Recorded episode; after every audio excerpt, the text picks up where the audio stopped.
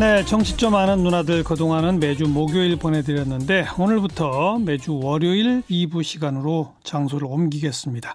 최민희 전 의원, 진수희 전 의원 두 분 나오셨어요. 어서 오십시오. 안녕하세요. 네. 이게 정치 이야기는 주 초반에 시작하는 게 맞는 것 같아요.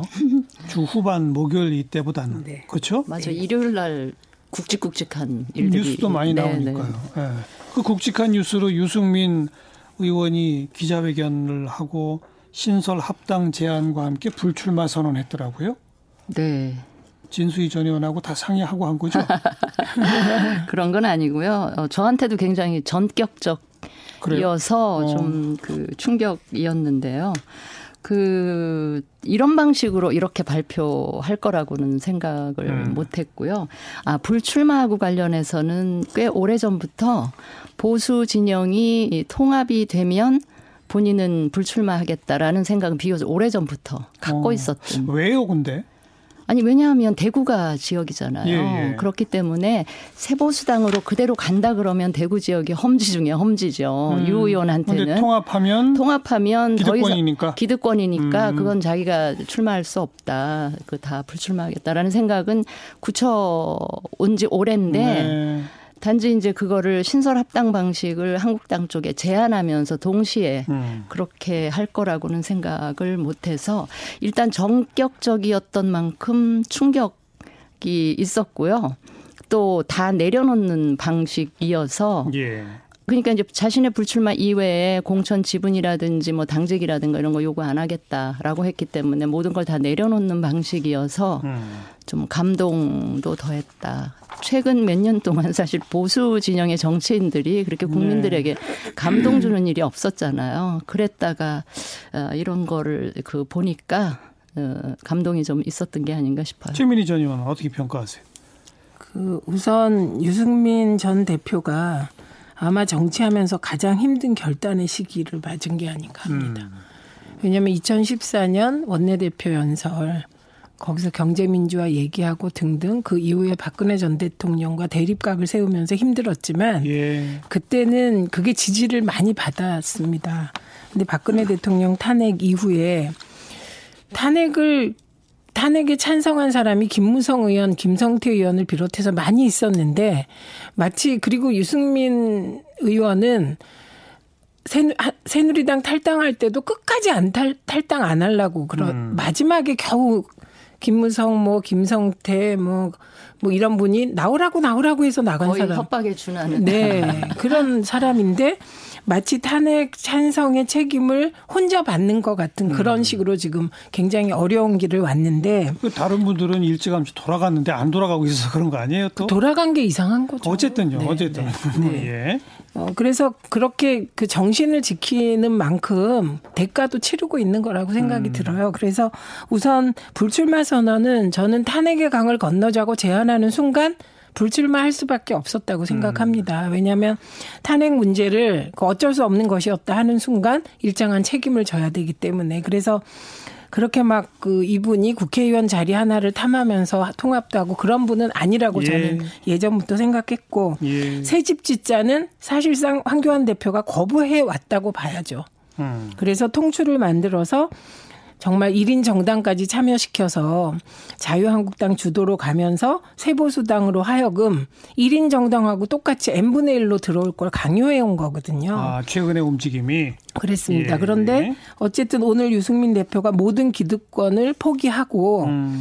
정병국 의원이 통추에 참여한다고 하더라고요. 그렇죠. 예, 그러니까 다른 사람들을 살리고 본인이 희생하는 모습을 보여준 거죠. 처음으로 제가 보기엔 처음인 것 같고요. 그게. 음. 예. 그런데 더 중요한 게 마지막인데 다른 건 모르겠지만 개혁 보수의 가치만은 지켜달라고 읍소를 음. 하더라고요. 그러니까 이 부분은 흔히 음, 보수 진영의 경우는 정신보다는 이합 집산 이해에 따른 그런 건데 보수에서는 보기 힘든 모습이긴 합니다. 그러나 이렇게 하시는 게 오히려 합리적 보수 지지자들은 유승민이라는 이름을 기억할 수 있는 그런 계기가 될 것으로 보입니다. 그러니까 지금 음. 최 의원님이 굉장히 정확하게 보고 계신데 그리고 굉장히 칭찬해 주신 거예요. 네네. 아 워낙 평소에 유 의원을 음. 좋아하셨어요. 예. 아니 좋아한다기보다 굉장히 평가를 높게 네. 하고 음. 계셨어요. 그런데 불출마하겠다는 결심은 오래 전부터 있었는데 이거를 하나의 카드로 활용하면서 뭐냐면 그 새집 짓는 거를 거부하는 듯한 모습을 한국당 쪽에서 보였는데 신설 합당 방식은 새 집을 짓는 거거든요. 새 예. 집에 양당이 옮겨가는 거기 때문에 그 새 집을 짓는 바로 신설 합당 방식을 제안하면서 이 불출마 를 카드로 말하자면 활용한 음. 그런 그 의미가 있지 않았나 싶어요. 근데 네. 기존의 혁신과 통합 추진위원회에서도 이미 신설 합당 형식 아니었나요? 근데 그때 지금 결정적인 차이가 어. 어, 밖에서 보면 사실 이 통합은 자유한국당과 새보수당의 통합이에요. 정확히 얘기하면 사실상은 그렇죠. 네, 그런데 어. 통추를 만들어 놓고 박형준 전 의원을 위원장으로 해놓고 네, 네. 1인 정당들을 막 같이 섞으니까 예. 세보수당이 n분의 1이 돼버리는 거죠. 왜냐하면 자유한국당은 의원이 100명 이상 되니까 아무래도 n분의 1이 안 돼요. 힘이 세지지. 음. 그래서 이럴 때는 보통 그냥 세보수당에게 지도부 중에서도 가장 중요한 자리를 주고 이러면서 자유한국당이 희생하는 모습을 보여야 더 감동이 크잖아요. 예. 그래서 이건 완전히 백기 항복을 강요당하는 느낌이기 때문에 음. 저는 황교안 대표는 이 합당 과정에서 별로 얻으신 게 없고 오히려 이 과정을 견디는 유승민 의원은 저부터가 짠하잖아요. 그, 짠하거든요. 그 얘기는 그러니까 백기 항복을 강요당했는데 다 내려놓고 거기에 응했다? 아니 그렇지만 어. 개혁 보수만은 지켜달라. 보수가 지켜, 정신이 지켜달라란 부탁뿐이지 무슨 뭐 보장이 되나요? 아니 어. 정병국 의원이 들어가서 그걸 하겠다는 거잖아요. 그렇기도 보세요? 하고 어. 지금 이제 한국당에서 구성한 공천관리위원회의 지금까지야 그냥 말뿐이었지만 네. 행동으로 이렇게 보여준 건 아직은 없지만 그럼에도 불구하고 김영호 의장의 그 의지, 음. 공천 개혁을 하겠다는 의지, 뭐 50% 가까이 물갈이를 하겠다는 그 의지를 일단 믿는 있는 것이고요. 공간이 내부 구성원들도 그 충분히 그렇게 해낼 수 있지 않을까라는 음. 믿음으로 일단 시작을 그렇게 하는 거죠. 그리고 믿음만으로 시작을 한다.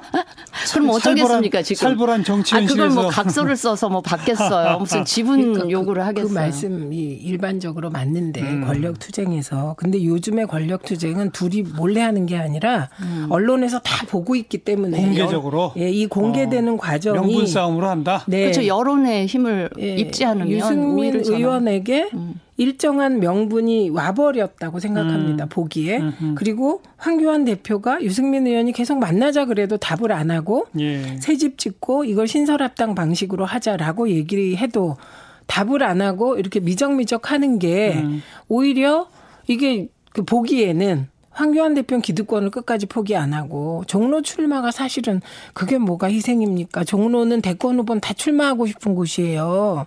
그리고 오히려 어, 우리가 보기에는 합당하면서 유승민 의원이 종로 출마하는 게 더 멋있었을 것 같단 말이죠. 음. 그랬을 때 만약에 황교안 대표가 유승민 의원을 종로에 출마하게 하고 지원하면 그때 유, 황교안 대표가 양보하는 게 되는 거지. 음. 지금은 어, 마치 그 유승민 의원이 종로 출마하는 게 흐름처럼 형성되려고 하니까 출마 선언을 딱 한 것처럼밖에 안 보이기 때문에 음. 저는 힘의 논리로는 황교안 대표가 유승민 의원을 굴복시켰는지 모르지만 명분에 있어서 예, 명분에 있어서는 밀렸고 리더십에 다시 한번 캐쳐 마크가 갔다 이렇게 봅니다. 그러니까 보세요. 만약에 유승민 대표가 자기 뭐 출마 뭐 서울 어디 하겠다.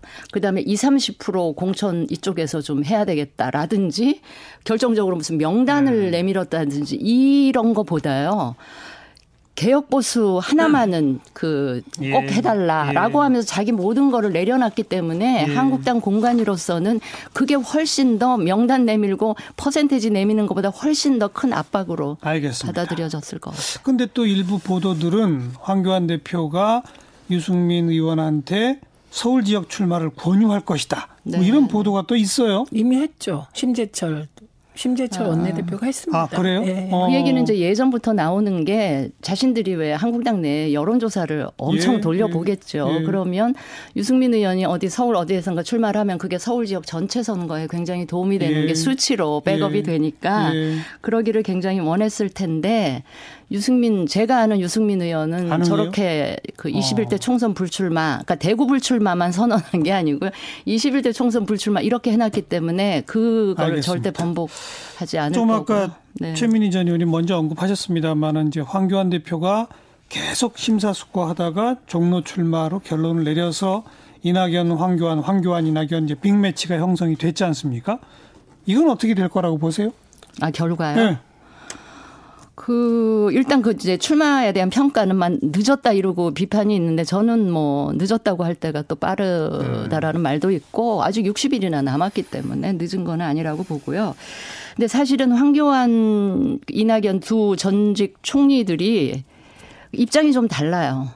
제가 보기에 이낙연 총리는 그 꼭 이겨야만 되는 선거이고요. 황교안 대표 입장은 뭐 지금 출마 과정도 보셨지만 설사 패배한다고 해도 그렇게 데미지가 클 것 같지 않은 그리고 선거 결과라는 게요. 지금은 더블 스코어지만 이게 진행이 되면 훨씬 더 박빙으로 붙을 것이고 지금 오히려 선거 결과에 대해서 더 여유 있는 입장은 황교안 대표 쫓아가는 쪽이 여기 쫓아가는? 쪽이 그래서 저는 그 입장이 또 달라서 그 지금 황교안 대표 쪽이 오히려 유리한 게 아닌가 뭐 그런 판단을 보세요? 해봅니다. 최민희 전 의원.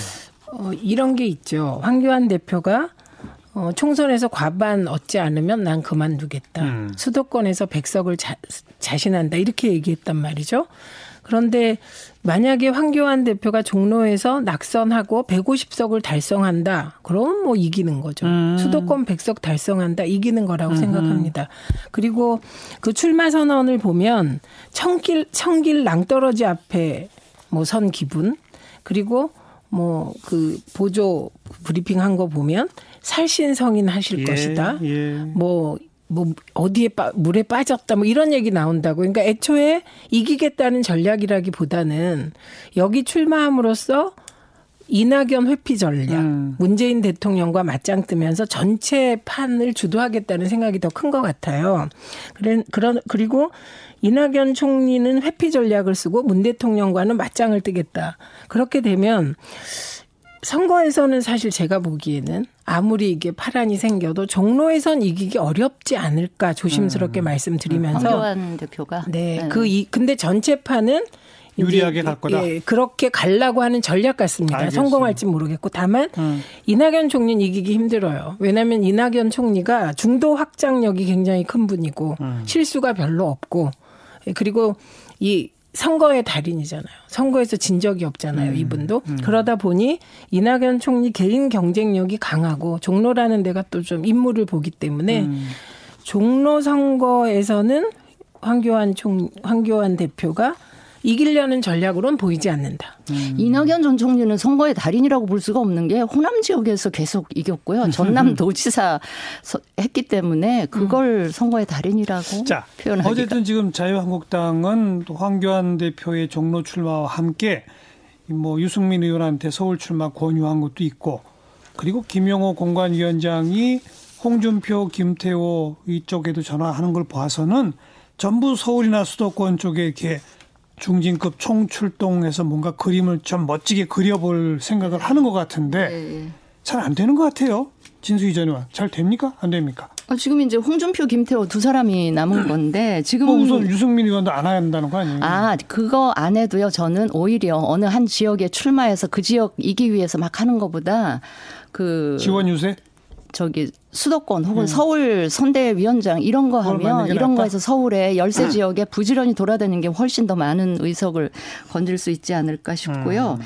홍준표, 김태호 이 두 분은 뭐 제가 제 촉이 틀릴 수도 있습니다만 결국은 올라오지 않을까 싶어요. 음. 수도권으로. 왜냐하면 두 분 다 국회의원 되자고 지금 하시는 분이 아니고 근데 그러기 때문에. 지금까지 행보로 봐서는 길을 쓰고 이번에는 국회의원 돼야 되겠다는 것처럼 보여요. 그러다가 이제 막판에 이제 정말 공천 안 주는 이런 상황이 되면 그 올라오지 않을까 싶은 게 왜냐하면 무소속으로 출마한다 그래서 당선될 보장이 이번 선거는 음. 그 굉장히 좀 희박하고요. 예, 설사 예. 무소속으로 나가서 당선된들 그 이후에 음. 뭐 대선은 이제 미래가 안 보이는 거죠. 그렇게 되면. 음. 그래서 그러지 않을까 싶은데. 저는 봐야죠. 두 분이 올라오고 안 올라 안 올라오고가 별로 그렇게 대세에 지장을 줄 것 같지가 아, 않습니다. 그래요? 그러니까 지금 어. 얘기하는 중진들의 험지 출마라는 게 수도권 얘기하고 서울 얘기하는데 지금 서울 인구 구성이 노령층이 많아졌어요. 자유한국당이 굉장히 유리해졌습니다. 험지가 아니다. 네, 그래서 그 오히려 수도권은 늘 박빙이었기 때문에 그 중진들을 험지로 출마시킨다는 게 이번 선거에서 그렇게 막 감동을 주는 전략이 안 되는데 음. 저는 요, 요새는 그 대개 보면 민주당도 이해찬 대표가 하시잖아요. 그러니까 여당이기 때문에 질서 있게 해나가는 게 그냥 여당이기 때문에 이제 점수를 받는 건데 예. 야당의 경우 김용호 위원장님이 영향력은 있는데 음. 그런 과거의 방식의 이런 중진 험지 출마라든지 이런 걸로는 지금 돌파하기 어렵지 않은가 싶습니다. 어. 그래서 저는 왜 이 홍준표, 김태호 두 분이 이렇게 갈등의 초점이 돼야 될까? 음. 왜냐하면 홍준표 대표가 매력 있는 분이라면 뭐 괜찮은데 사실 막말로 그렇지도 않고 김태호 의원은 나름 이제 그쪽에선 굉장히 영향력이 있는데 수도권에선 또 그렇게 매력적인 분이 아닌데 그래서 이거보다는 음. 저는 좀 더 적극적이고 합리적 보수인 젊은 층을 대거 수도권에 투입하는 게더 어. 매력적인 전략으로 보입니다. 그래서 이 전략은 오건 안 오건 크게 구태 네. 그리고 구태의연한 네, 전략이다. 그렇게 보일 수 있다. 뭐 그러면 그 이후로 두 분 그 고향 지역에서 공천 안 주고 수도권은 수도권대로 말씀하신 그렇죠. 정말 괜찮은 젊은 층으로 젊은 신인 음. 합리적 경쟁력 보수. 있는 근데 말이 좋아 경쟁력 그렇죠. 있는 신인인데 그 어렵죠. 신인이 상대 민주당의 현역하고 예, 예. 붙어서 이겨내기가 결코 쉽지 않은 아주 훌륭한 신인이라 하더라도 음. 우리 유권자들의 투표 행태가 좀 그렇긴 해요. 음. 아무튼 민주당 보기에는 홍준표, 김태호 서울 오는 건 별로 안 무섭다. 네. 젊은 보수가 더 무섭다. 네. 어. 이제 별로 두 분이 별로 그렇게 막 아 오면 큰일이다 그런 느낌이 안 들 것 같습니다. 음. 그리고 솔직히 김태호 지사는 모르겠는데 홍준표 전 대표는 저는 안 올라올 가능성도 있다 스타일상. 그분은 동대문에서 사실 이미 삼선인가 했잖아요. 네, 그러니까 다시 어. 오는 게 또 좀 그렇죠. 음. 그 민주당에서는 그동안 계속 결정을 미루던 정봉주 전 의원 일단은 안 된다는 식으로 결론을 내렸던데 어떻게 보세요? 그건 뭐 공관이 결정이니까 음. 일부 지지자들은 굉장히 섭섭해하고 어, 정봉주 의원도 사실 1심에서 무죄를 받았잖아요. 그래서 대부분 형식적으로는 1심에서 무죄를 받으면 이제 공천 기회는 주는 걸로 경선기에는 이렇게 되어 있었는데 공관위 내에 젊은 여성 변호사 와그 외부 공관위원들이 음. 강력하게 반대했다고 합니다. 그래서 정봉주 뭐, 의원도 무소속 출마 얘기도 나오던데 아닌가요? 아 그렇지 않을 겁니다. 어. 정봉주 의원은 선당 구사할 것 같습니다. 어. 뭐 코멘트 하실 거 있으세요? 아니 정봉주 의원 뭐 개인적으로는 억울할 수 있겠지만 민주당으로서는 불가피한 결정이었지 싶어요. 정봉주 의원이야 뭐 자기가 당을 위해서 엄청 감옥도 갔다 오고 그랬으니까 억울하고 뭐 이럴 텐데 뭐 민주당으로서는 그래요. 오늘은 여기까지 하겠습니다. 최민희 전 의원, 진수희 전 의원 두 분 수고하셨어요. 네, 감사합니다. 감사합니다.